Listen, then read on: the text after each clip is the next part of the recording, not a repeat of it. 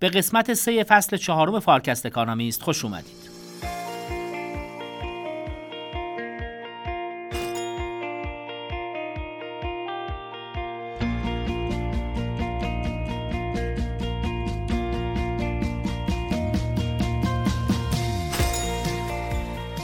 همراهان خوب فارکست سلام. امروز شنبه 25 تیر ماه.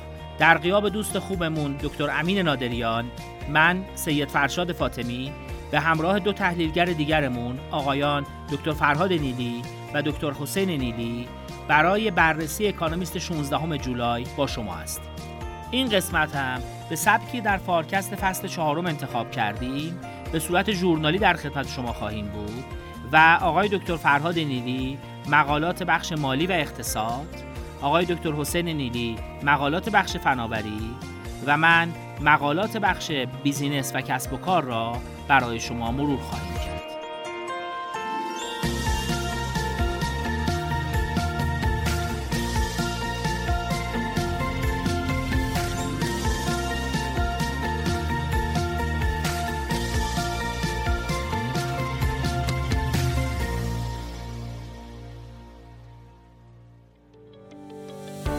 پروژه های رمز یک بار مصرف، سفته الکترونیک، هوشمندسازی پرداخت عوارض خروج از کشور، شناسنامه هوشمند، گذرنامه، گواهینامه، کارت خودرو و صدور سیم کارت. اینا همه پروژه هایی که بر اساس شیوه ها و ایده های نوآورانه BankTech، FinTech، InsurTech و LendTech بنا شده. تو کشور ما این فعالیت ها رو یه شرکت تماما ایرانی به اسم گرایش تازه کیش با برند تجاری GSS انجام میده. این شرکت برای خودش اهدافی رو تعیین کرده از جمله ایجاد سهولت عرضه خدمات دولتی و حاکمیتی و تا الان تونسته راهکارهای خلاقانه یا با محور تحول دیجیتال ارائه بده. علاوه بر این تو توانمندسازی رهبرای بانکها و مدیرای تاثیرگذار هم تونسته قدمای بسیار بزرگی برداره. گروه شرکت های گرایش تازه کیش کارخانه نوآوری و فناوری اطلاعات مقاله اولمون مقاله هست که به رابطه بین توییتر و ایلان ماسک برمیگرده. بهتره بگیم دعوای توییتر و ایلان ماسک برمیگرده. عنوان مقاله از Blocked and Reported صفحه 61 Economist این هفته. و توی این مقاله به این داستان اشاره می‌کنه که بعد از اینکه در اواخر آوریل امسال ایلان ماسک اعلام کرد که در یک معامله 44 میلیارد دلاری سهام توییتر را می‌خره در دوازدهم جولای توییتر بر علیه ایلان ماسک در دادگاهی در دلاور اقامه دعوا کرد. دلیلی که ایلان ماسک برای این تصمیم اعلام کرده اینه که به نظر می‌رسه توییتر بیشتر از اونجا که ابتدا ادعا کرده حسابهای فیک درش وجود داره و به نظر می‌رسه این دعوای حقوقی ممکنه ماها به طول بیانجامه. نکته جذاب و داستان اینه که اگر به اعداد و ارقام نگاه بکنیم توییتر سهمی که از بازار کسب درآمد توی پلتفرم های سوشیال مدیا داره بسیار کمتر است از رقباشه. اگه با آمار و ارقام نگاه بکنیم در حالی که توییتر امسال تنها 9 دهم درصد درآمد فضای تبلیغات دیجیتال را داره این رقم برای اینستاگرام 21.5 درصده و تیک تاک رقیب پنج ساله چینی یک و نه دهم درصد این بازار را یعنی بیش از دو برابر سهم توییتر را در اختیار داره.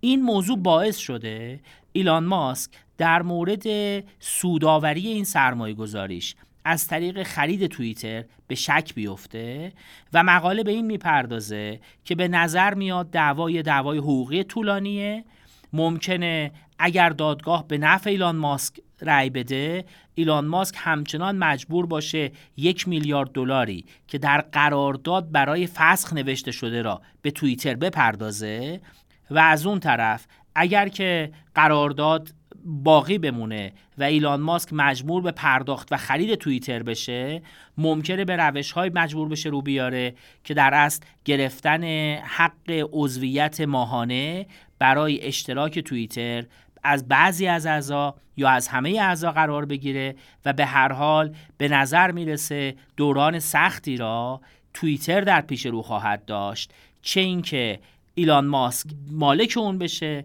و چه اون که ایلان ماسک تو این دعوا برنده بشه و بتونه توییتر را نخره. جمله پایانی مقاله اینه که این دعوای حقوقی به هر طرفی که بره چیزی که از ظواهر امر پیداست اینه که توییتر نیازمند یه تغییر جدیه در روشی که سوداوری خودش را می‌خواد تعریف کنه.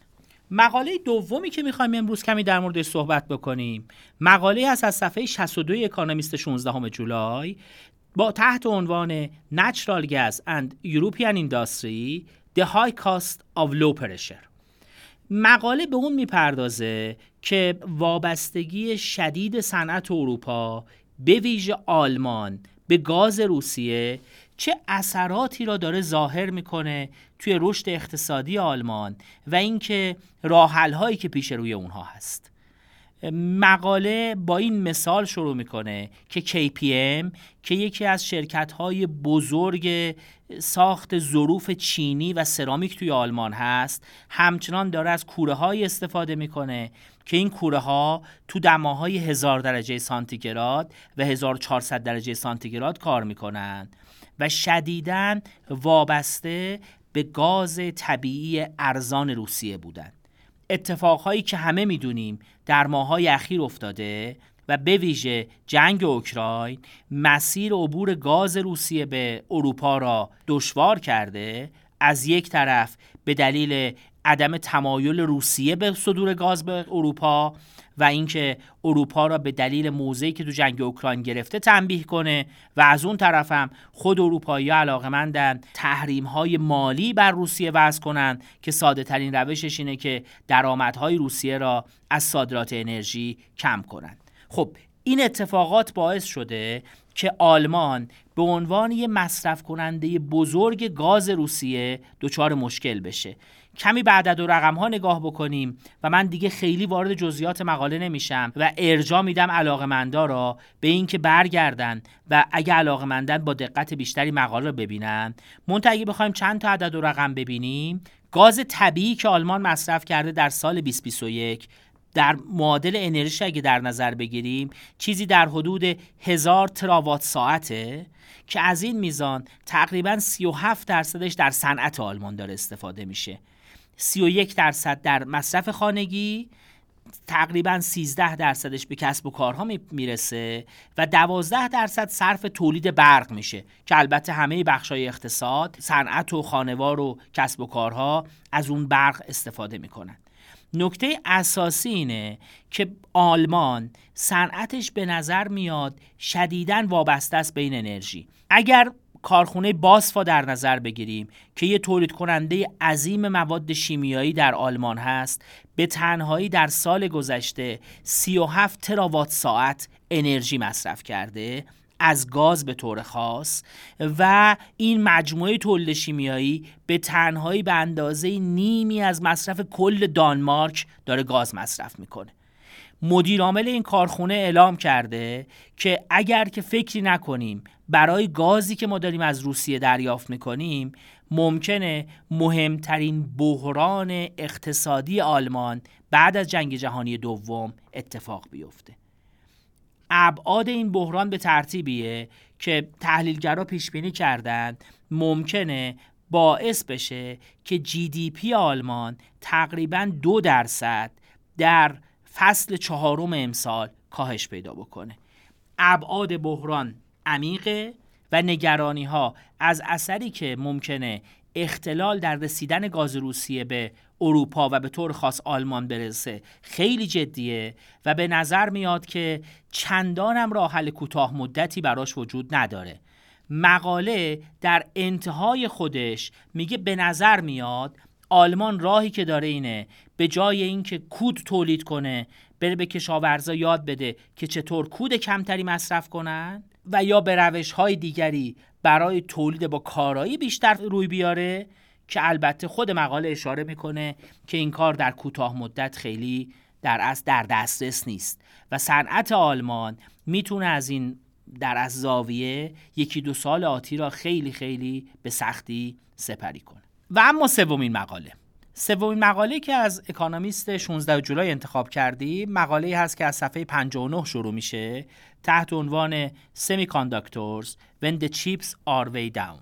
مقاله به موضوع بازار در اصل چیپ های کامپیوتری و نیمه هادی ها در ماهای اخیر می‌پردازه و اینکه چطور بعد از اینکه فشار کرونا همزمان با اختلال در شبکه توزیع چیپ ها که به دلیل پاندمی اتفاق افتاده بود رفت شده چگونه بازار این محصولات داره وارد دوره جدید میشه؟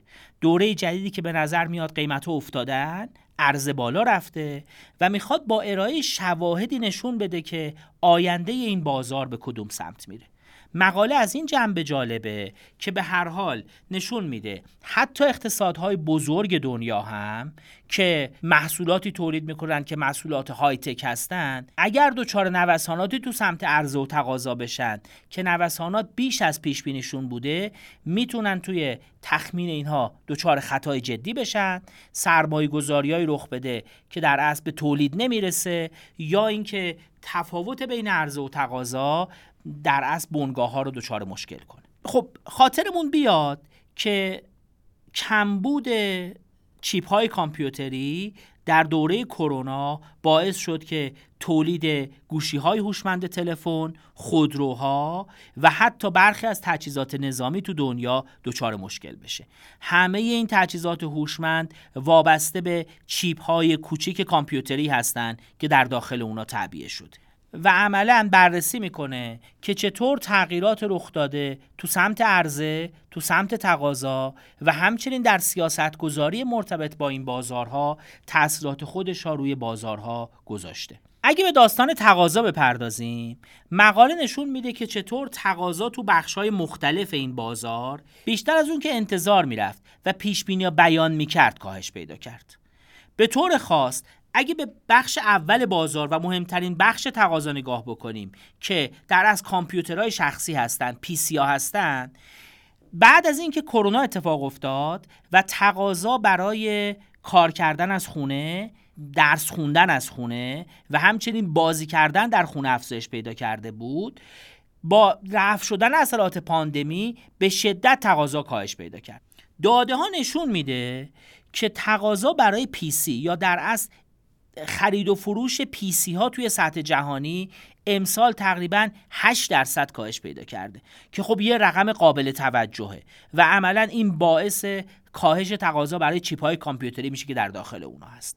از سمت دیگه بخش دوم تقاضا تلفن های هوشمند هست که تقریبا 20 درصد تقاضا رو اونا دارن پوشش میدن و در اصل اونها هم به شدت کاهش پیدا کرده به نحوی که چین به عنوان بزرگترین بازار تلفن‌های هوشمند امسال تقاضا برای تلفن‌های هوشمند توش یک سوم کمتر از ماه مشابه سال پیش بود. دلیلش مقاله دعا می‌کنه به دلیل رکود اقتصادی بوده که اتفاق افتاده و مردم کمتر پول داشتن که گوشی های تلفن هوشمند بخرن.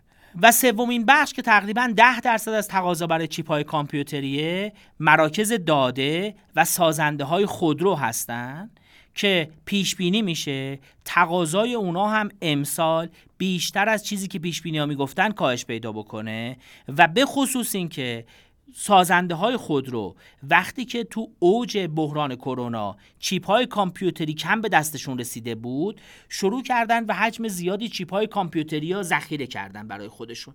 و این عملا باعث شده که اینجا هم تقاضای خرید جدید کاهش پیدا بکنه. پس این سه بخش که گفتیم پی سی های خانگی تلفن های هوشمند و در اصل مراکز داده و خودروسازا که تقریبا 60 درصد تقاضای جهانی چیپ های کامپیوتری ها تعریف می‌کردن. همگی به دلایل مختلف تقاضاشون تو ماهای اخیر با شدت بیشتر از اون که پیش بینی می‌شد کاهش پیدا کرد.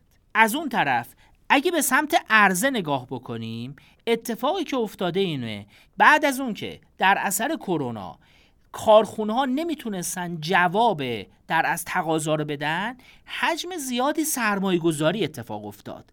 توی سمت عرضه کننده هایی که می‌خواستن چیپ ها رو تولید بکنن. به نحوی که سرمایه گذاری که اتفاق افتاده بود تو سال 2021 تقریبا 92 میلیارد دلار بود. این 73 درصد بیشتر از چیزی بود که تو سال 2019 اتفاق افتاده بود.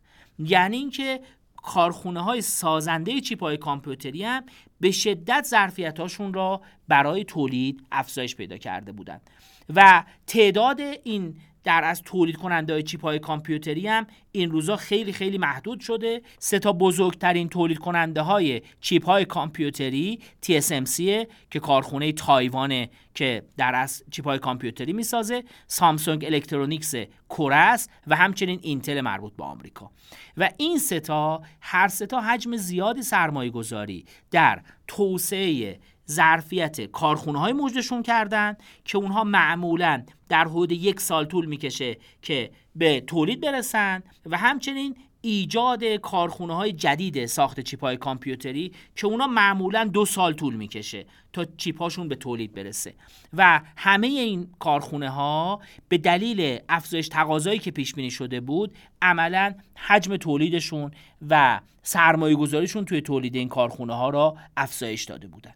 اتفاقی که میفته ما از یه طرف کاهش شدید تقاضا رو داریم از اون طرف افزایش شدید عرضه رو داریم. هر دوی اینها باعث شده که قیمت های چیپ های کامپیوتری به نسبت دوره اوج کرونا تقریبا نصف بشه.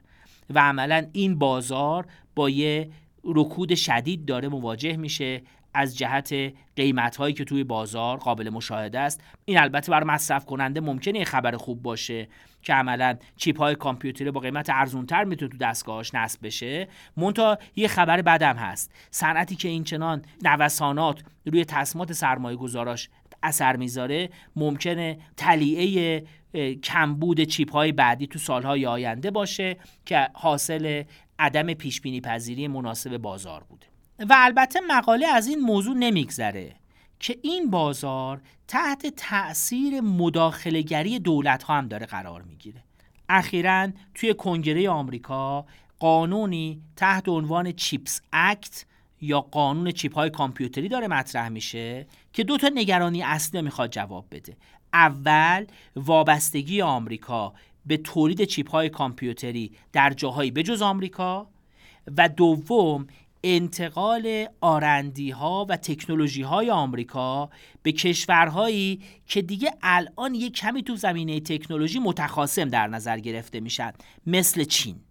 و عملا به دلیل این دوتا موضوع دولت آمریکا تصمیم گرفته یه مقداری مداخله گریش رو توی بازار افزایش بده و مثلا توی همین قانون پیش بینی شده که صنعت 52 میلیارد دلار به صورت یارانه و هزینه های گرنت آرندی به این صنعت در پنج سالی که بعد از تصویب قانون هست تزریق بشه. اتحادیه اروپا هم پیشنهاد مشابهی داره و اونها هم دارن فکر می‌کنن که 43 میلیارد دلار تا سال 20 به صنعت تولید در است چیپشون به صورت هزینه های آرندی و یارانه هایی که پرداخت می‌کنن تزریق کنن. همین روند مشابه را می‌بینیم که توی هند، چین، کره جنوبی و ژاپن هم داره دنبال میشه و به نظر میاد مداخله های دولت عملا علاوه بر اینکه کمکی به ثبات بیشتر تو بازار چیپ های کامپیوتری نکنه ممکن اختلالات رو تو بازار چیپ های کامپیوتری افزایش بده یادمون بیاد که بازار چیپ های کامپیوتری و بازار تراشه ها بازاری هست که بسیار بازار متمرکزی شده. مقاله اشاره می‌کنه اگر به دیتا نگاه بکنیم توی دهه 1980 تقریبا 20 تا کمپانی بودن که تراشه های حافظه می ساختن امروز بازار توسط سه تا کمپانی بزرگ داره اداره میشه. Micron، Samsung and SK Hynix. و همچنین اگه به صنعت تولید در از پردازنده ها بپردازیم اون چیزی که ما به عنوان microprocessor میشناسیمشون الان مجددا اونجا هم تنها سه تا کمپانی هستند در حالی که در سال 2001 تقریبا سی تا کمپانی بودن که این کارو می‌کردن. اون سه تا کمپانی اینتل، سامسونگ و TSMC هستند همینجور که می‌بینیم از یک طرف تمرکز بالا توی این صنعت از طرف دیگه مداخلات دولت ممکنه آینده این صنعت را یک کمی همراه با عدم قطعیت بکنه که بازنده اصلی این بازار مصرف کنندگانی هستند که می‌خوان محصولاتی را بخرند که چیپ های در اصل حافظه یا تراشه های پردازنده توی اونها استفاده میشه.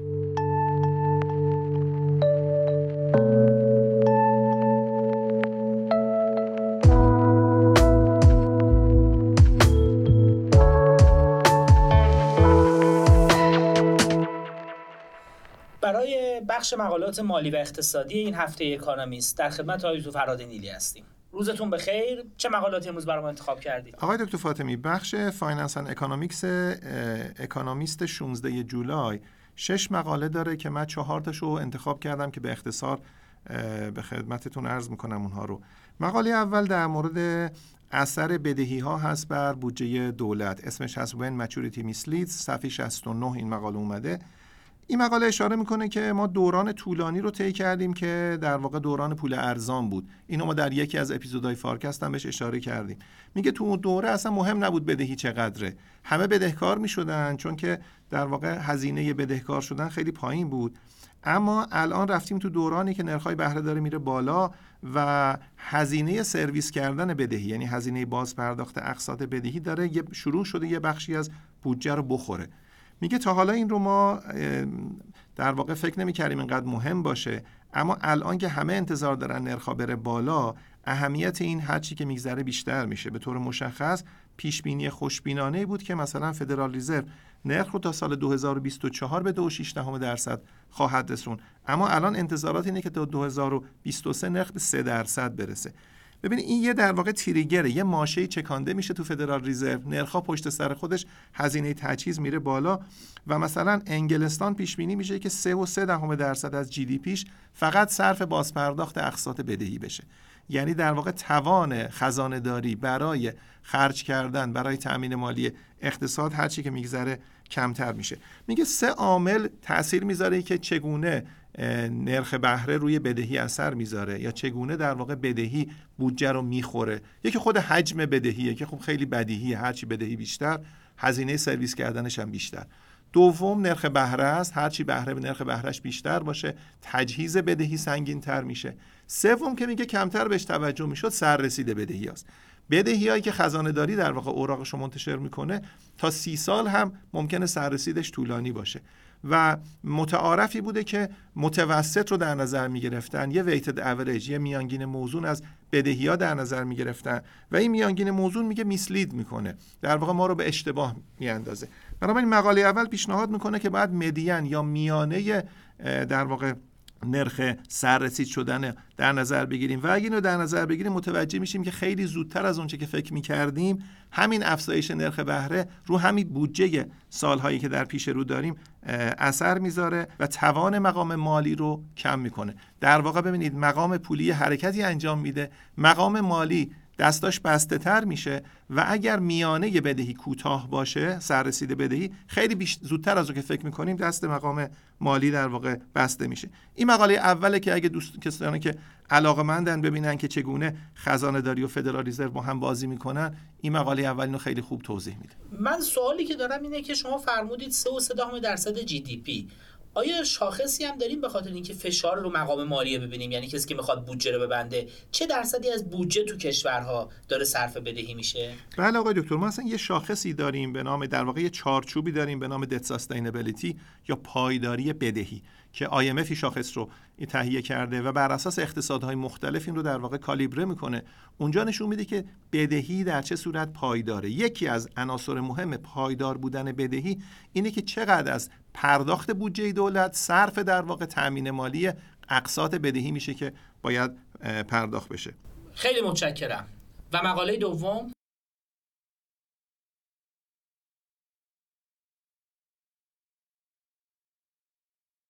مقاله دوم با عنوان آن دی آپ ان آپ صفحه 71 اومده که در مورد روند تحولات قیمت هست. میگه که الان تورم داره همه رو غافلگیر می‌کنه.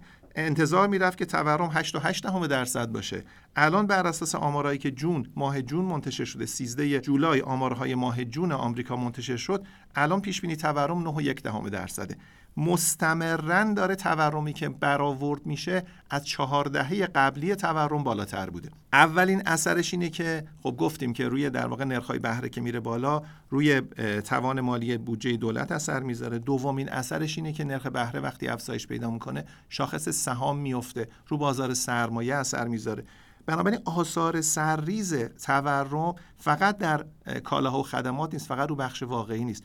بلکه رو به اول بخش پولی رو متاثر می‌کنه. بخش پولی که عکس عملشون داد بخش بودجه متاثر میشه. بازار سرمایه متاثر میشه. و بعد به ترتیب در واقع ممکن اقتصاد رو به سمت رکود هم برانه. آنچه که الان مهمه اینه که چقدر این تورم پایداره چقدر این تورم در واقع ماندگاره. مخاطبین ما یادشون میاد که ما اشاره کردم به گزارشی که BIS بانک تسویه بین الملل اشاره می‌کرد که تورم به یه آستانه که برسه وارد سایکولوژی و روانشناسی بازیگران میشه و اگر بشه اینا دیگه تورم رو پایدار تلقی خواهند کرد.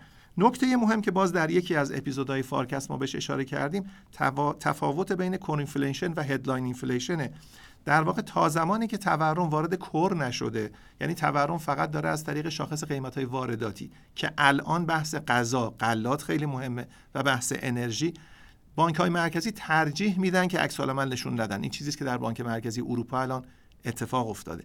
ولی در آمریکا چون این تورم وارد دستمزدها شد مارپیچ قیمت دستمزد در واقع فعال شد. بنابراین وارد core inflation شد. Economist در این مقاله نشون میده که الان core inflation و headline inflation دارن پا به پای هم در واقع دارن حرکت می‌کنن. بنابراین اتومبیل گرون شده پوشاک گرون شده مبلمان گرون شده اجاره خانه ها گرون شده و اصطلاحا میگه که فد داره به سمت یه مسیر هاوکیش داره رانده میشه که دیگه پاشو بکوبه رو ترمز و خیلی سختگیرانه اثر بذاره و سیاست پولی وارد یه مسیر خیلی پرشیبی داره میشه که در واقع نرخ‌های بهره مستمرا بره بالا. خب از سوی دیگه تورم اروپا جنسش کاملا متفاوته. تورم اروپا هرچند اونم به 8.6 درصد رسیده آخرین آماری که منتشر شده اما عمدتا انرژی هست و غلات. بنابراین بانک مرکزی اروپا خیلی با تردید بیشتر با کندی بیشتر در واقع وارد میشه. از یه طرف ما یه بانک فدرال رزرو داریم که همه چیز میراندش که سختگیرانه وارد بشه خیلی اگریسیو و تهاجمی وارد بشه. از یه طرف بانک مرکزی اروپا که تردید داره. اثر اینا چی شده؟ نرخ برابری دلار و یورو برای اولین بار بعد از 20 سال با هم برابر شدن. ببینید یه اتفاق تو واشنگتن میفته یه اتفاق توی فرانکفورت میفته. توی تهران نرخ برابری دلار و یورو یکی میشه. این در واقع قاعده آثار سرریز اقتصادی که مرز رو مرز جغرافیایی رو به رسمیت نمی‌شناسه و ارز کنم عبور می‌کنه. البته از سوی دیگه مستقل از این قصه یورو هم طی در واقع سال گذشته ده درصد ضعیف شده بود. یورو تضعیف شده. دلار تقویت شده. باعث شد که برای اولین بار دلار یورو یکی بشه و Financial Times هم به عنوان یه breaking news در واقع این رو منتشر کرد. Economist تو این مقاله میگه که Fed در واقع Federal Reserve بانک مرکزی آمریکا در مورد supply chain نمی‌تونه کاری بکنه. در مورد قیمت انرژی نمی‌تونه کاری کنه. در مورد بحران اوکراین و اثرش روی قیمت غلات نمی‌تونه کاری کنه. اما در مورد مارپیچ قیمت دستمزد می‌تونه کاری بکنه و در واقع باید این رو سعی بکنه که حل بکنه. میگه به میزانی که الان فد وارد عرصه بشه بازیگران بازار در واقع اقتصاددان ها بنگاه ها سرمایه گذارا از سوی دیگه نگران نرخ رشد اقتصادی در واقع آلا کلنگ تورم رکود ظاهرا فعال شده و هر میزانی که نرخ‌های بهره بره بالاتر خطر رکود در واقع بیشتر میشه. و سوم مقاله‌ای که برامون در نظر گرفتید میراث آب شینزو برای اقتصاد ژاپن. درسته دکتر. ببینید آبه که هشت سال نخست وزیر ژاپن بود و دو سال پیش خودش استعفا داد. بیشتر از منظر سیاسی بهش پرداخته شد این ظرف این چند روز گذشته. ولی کن میراث آبه واقعا نظر اقتصادی هم خیلی قابل توجه. می‌دونی که اصلا یه چیزی شبیه مکتب ارائه شد به نام Abenomics در واقع آنچه که آبه می‌خواست درمان کنه رکود طولانی ژاپن رو. بنابراین مقاله که اکونومیست داره در صفحه 73 خودش به نام Abenomics after Abe در واقع به این موضوع اشاره می‌کنه و میگه سایه سنگین این نوع تفکر آبه. و رفرمی که در دوران نخست وزیر خودش دنبال کرد بر سر نخست وزیر بعدی کیشیدا فومیو هم سنگینه. اونم همین راه رو ادامه خواهد داد. حالا ممکنه یه کمی بعضی جاها رو شلتر بعضی جاها رو سفتر ببره اما مسیر رو عوض نمی‌کنه. در واقع آنچه که آب شروع کرد یک دکتریان بود یک پکیج بود که سه تا محور داشت. محور اولش سیاست مالی منعطف بود. محور دومش سیاست پولی انبساطی بود و محور سومش اصلاحات ساختاری.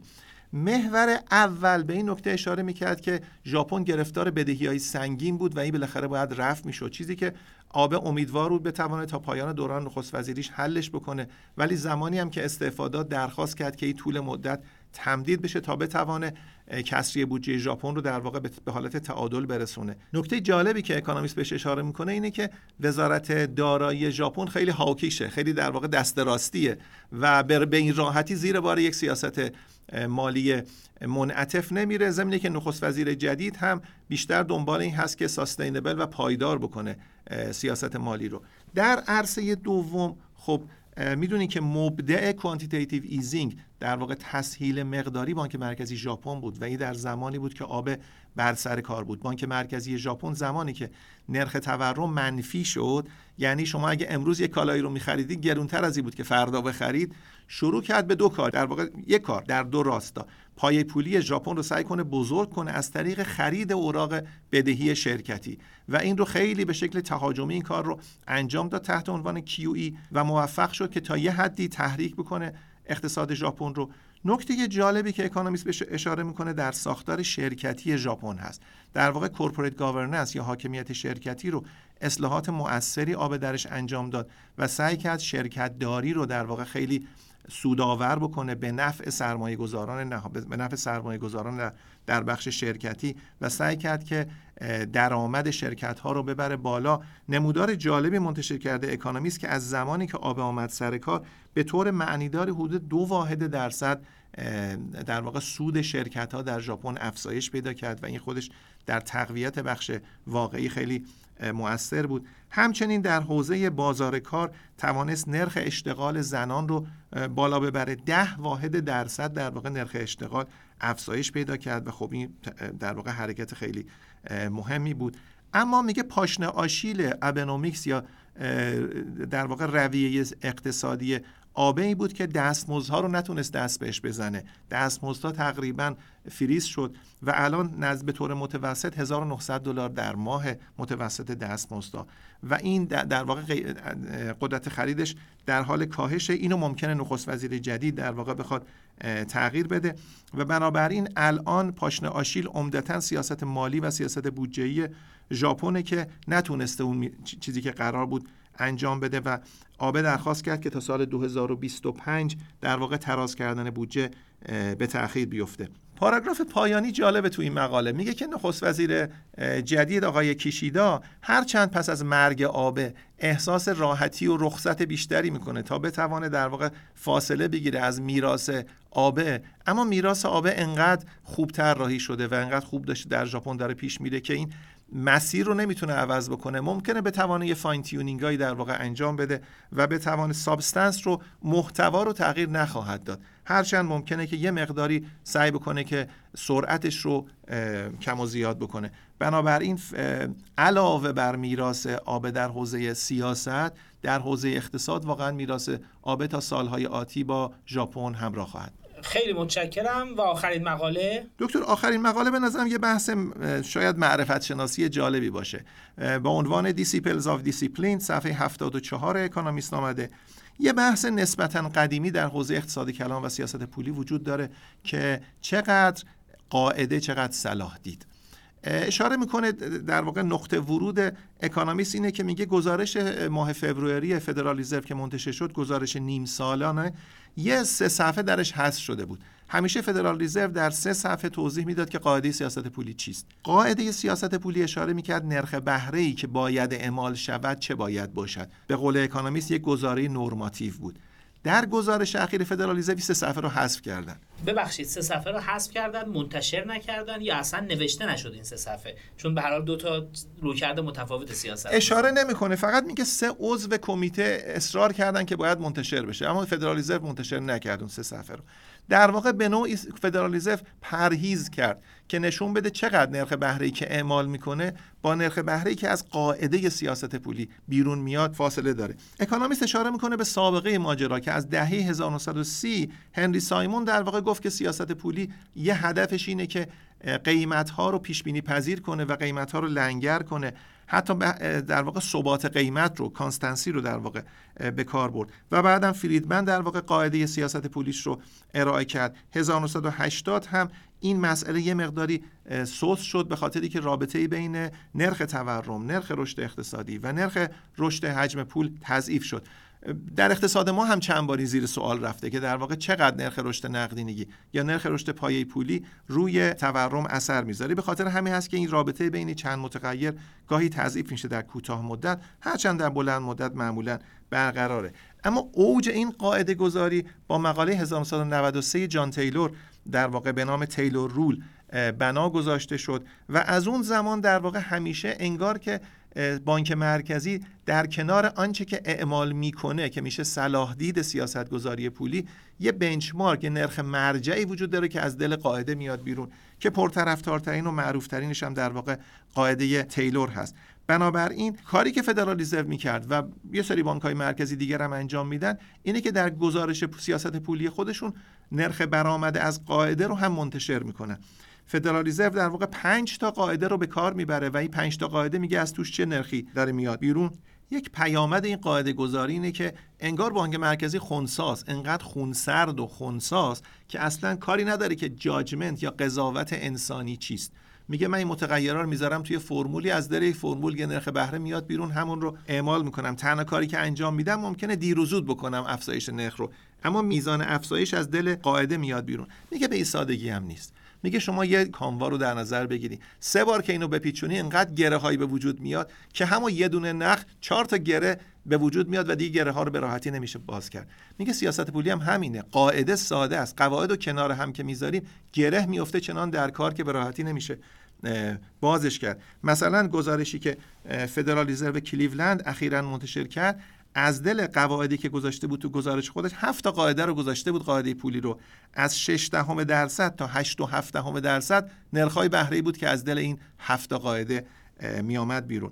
از طرف دیگه میگه فروز قاعده گذاری هم خیلی مهمه. شما بازار کار رو چگونه می‌بینید؟ نرخ بهره طبیعی رو چگونه می‌بینید؟ نرخ بهره طبیعی نرخی است که تا جایی میشه نرخ بهره رو آورد بالا که اقتصاد در واقع دچار رکود نمیشه تورم هم تحریک نمیشه. و از طرف دیگه اینه که با چه تورمی اندازه می‌گیرید؟ headline رو می‌گیرید؟ core رو می‌گیرید؟ کدام تورم رو اندازه می‌گیرید؟ مثلا فدرال رزرو به جای CPI Consumer Price Index Consumer Price Expenditures رو در نظر می‌گیره. میگه همه اینا رو وقتی می‌ذاریم تو قواعد خب کار پیچیده میشه به این راحتی هم نیست. و یه swing یک نوسان بزرگی در نرخ‌های بهره ایجاد میشه که هر نیم واحد درصدش اثر قابل ملاحظه‌ای روی اقتصاد می‌ذاره. مقاله رو با این در واقع گزاره با این پاراگراف به پایان می‌بره که میشه زیبا به ماجرا نگاه کرد میشه خیلی تر و تمیز و پاکیزه نگاه کرد و اون میانگینگیری از قو... نرخ‌های بهره است که از دل قواعد میاد بیرون. اما نه میانگین ساده. در واقع میانه رو پیشنهاد میده. میگه ما پیشنهاد می‌کنیم دو کار کنید. یک از دل هر کدام از این قواعد سیاست گذاری پولی قواعد پولی. نرخ‌های بهره رو بکشید بیرون. میان... میانه بگیرید. دوم میگه الان اوضاع داره تغییر پیدا می‌کنه. باید هم فروز رو عوض کرد هم قواعد سیاست گذاری جدیدی رو برد. هلسی سمپل آف رولز میگه. میگه ما باید یه پکه یه بسته بهداشتی از اینکه چه قواعدی قواعد مناسبی هست بیاریم و بر اساس اون بتوانیم سیاست پولی رو بازنگری کنیم و قاعده سیاست گذاری پولی زمیمه کم اهمیتی نیست که در سه صفحه بیاد از یک گزارش طولانی فدرالیزم که حالا حذف بشه یا نشه مثلا می‌تونه تصمیم فدرالیزم باشه. در در واقع کور و بنیان و هسته اصلی سیاست گذاری پولی باید باشه. آقای دکتر نیلی خیلی خیلی متشکرم. مثل همیشه آگاهی بخش و شفاف. خیلی ممنون. ممنون آقای دکتر فاطمی عزیز.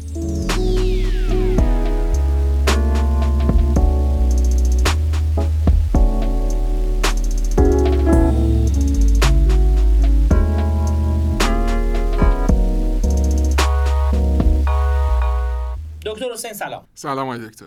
قاعدتا خدمت شما هستیم برای مقالات این هفته بخش علم و فناوری اکانومیست اکانومیست 16 جولای. میفرمایید برامون چه مقالاتی در نظر گرفتید؟ خواهش می‌کنم خدمت از بنده است.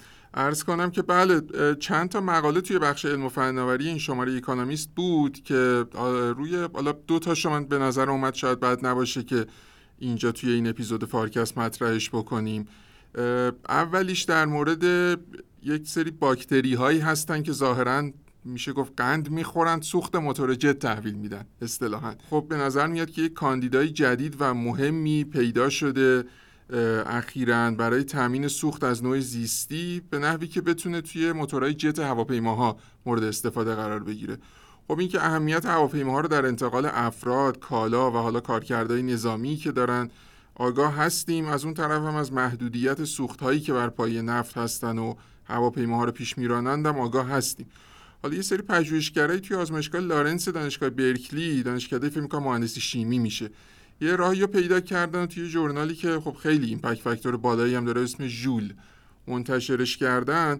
اونجا در واقع یک سوخت جایگزینی رو برای موتورهای هواپیما پیشنهاد دادن که از طریق نوع غیر متعارفی از مولکول کربن که باکتری های موجود در خاک تولید می‌کنن ایجاد میشه.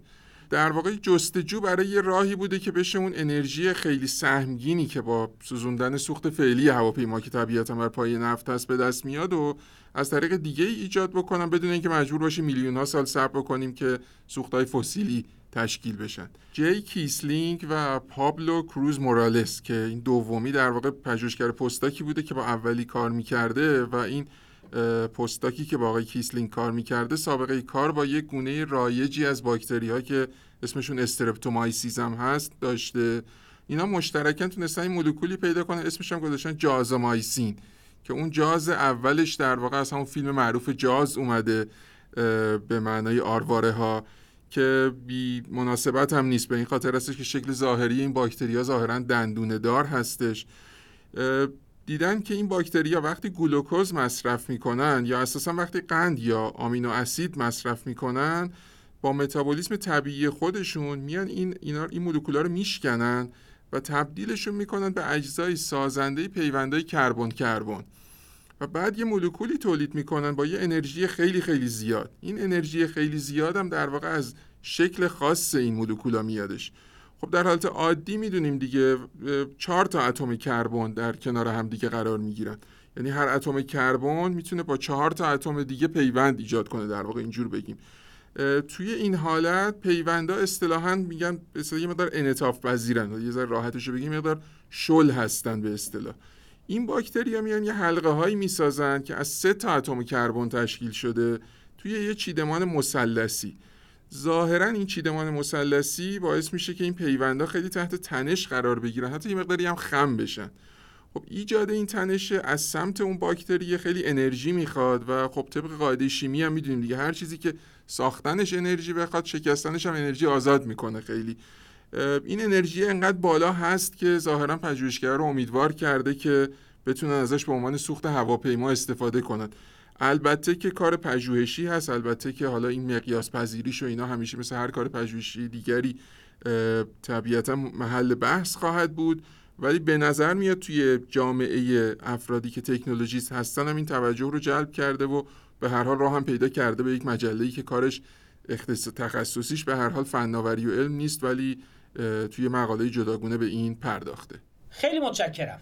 و اینجوری که من می‌بینم مقاله دیگه در مورد یه نوع رمزنگاریه در عصر کوانتوم. عنوان مقاله ظاهرا هست cryptography in quantum age چی منظورش آقای دکتر؟ چی می‌خواد بگه توی این مقاله؟ خواهش می‌کنم. بله یه مقاله هستش توی صفحه 75 این شماره ایکانومیست که خب ظاهرا محل توجه جدیتری هم از سمت ایکانومیست بوده کما اینکه آوردتش در قالب یه سرمقاله هم ابتدای مجله بهش پرداخته.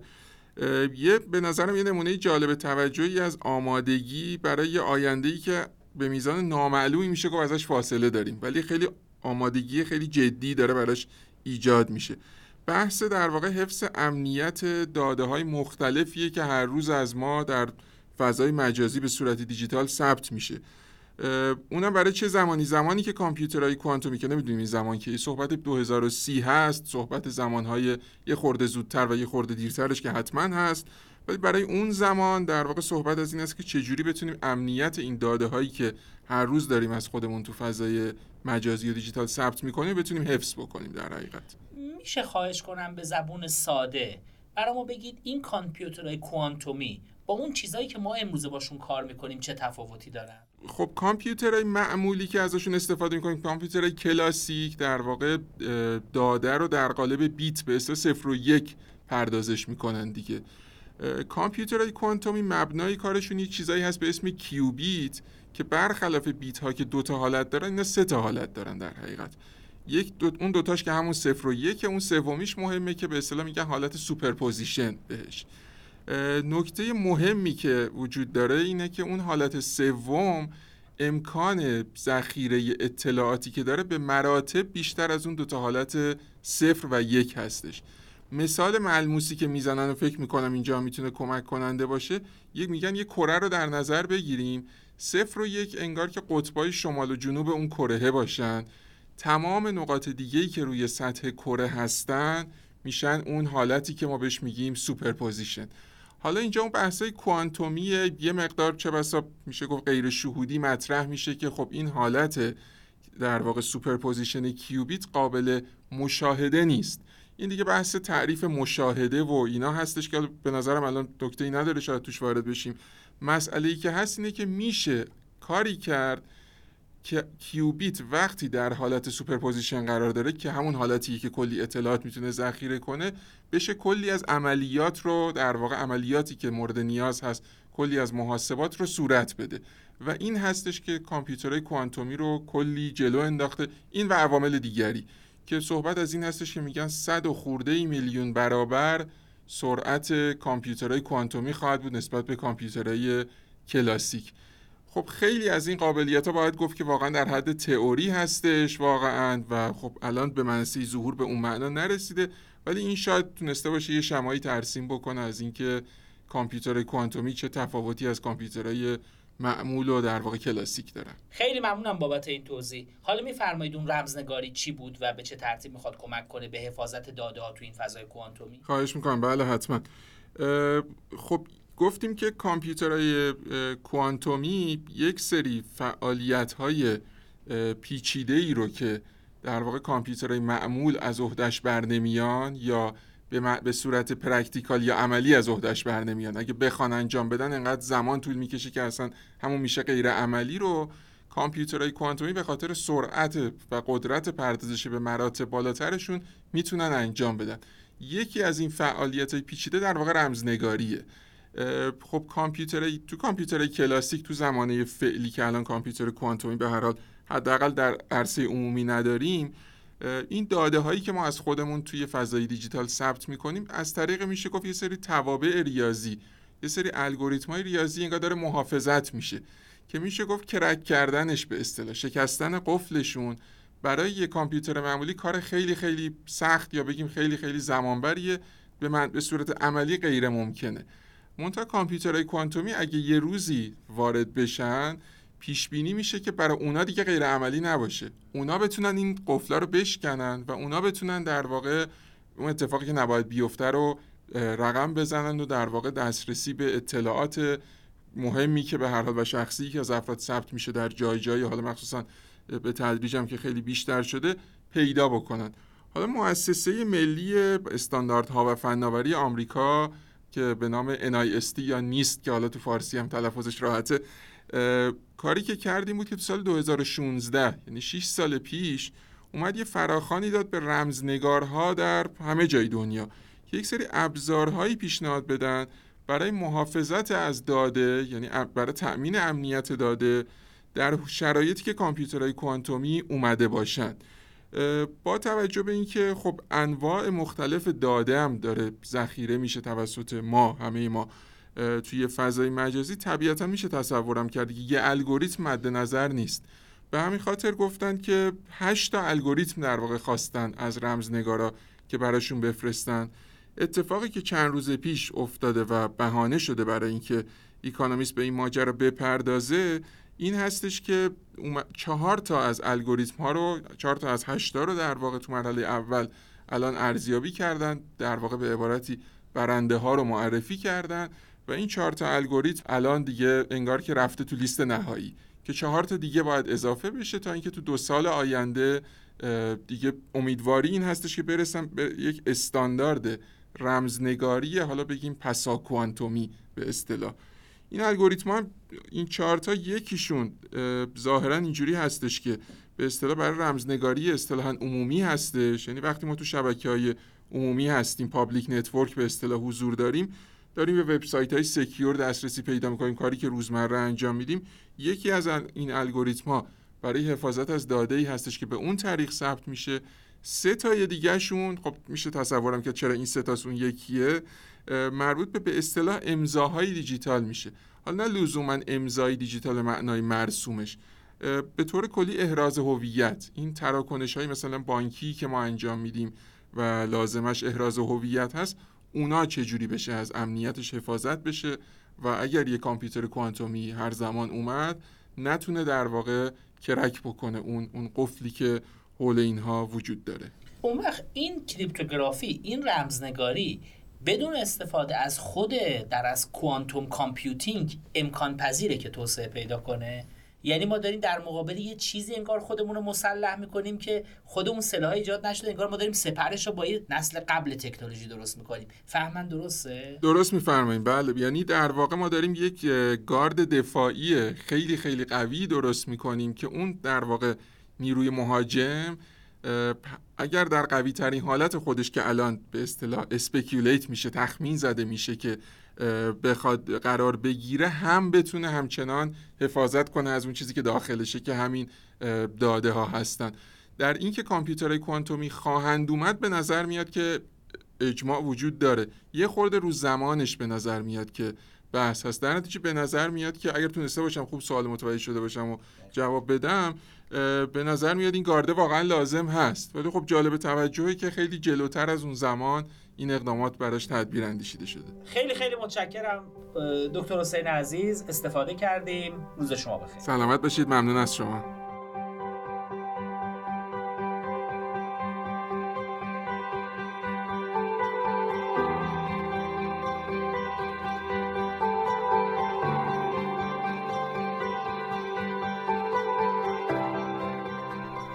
تا انتهای این قسمت با ما همراه بودید از شما متشکرم. همچنان منتظر نظرات ارزشمند شما برای بهبود پادکست هستیم. فارکست با طراحی و برنامه ریزی شرکت مشاور مدیریت رهنمان و در استودیو دانشگاه ضبط میشه. این پادکست را می‌تونید در اپلیکیشن های پادگیر از جمله کست باکس، گوگل پادکست، اپل پادکست و اسپاتیفای دنبال کنید. امروز در قیاب دوستم محمد امین نادریان من فرشاد فاطمی میزبان شما بودم. تا هفته آینده خدا نگهدار.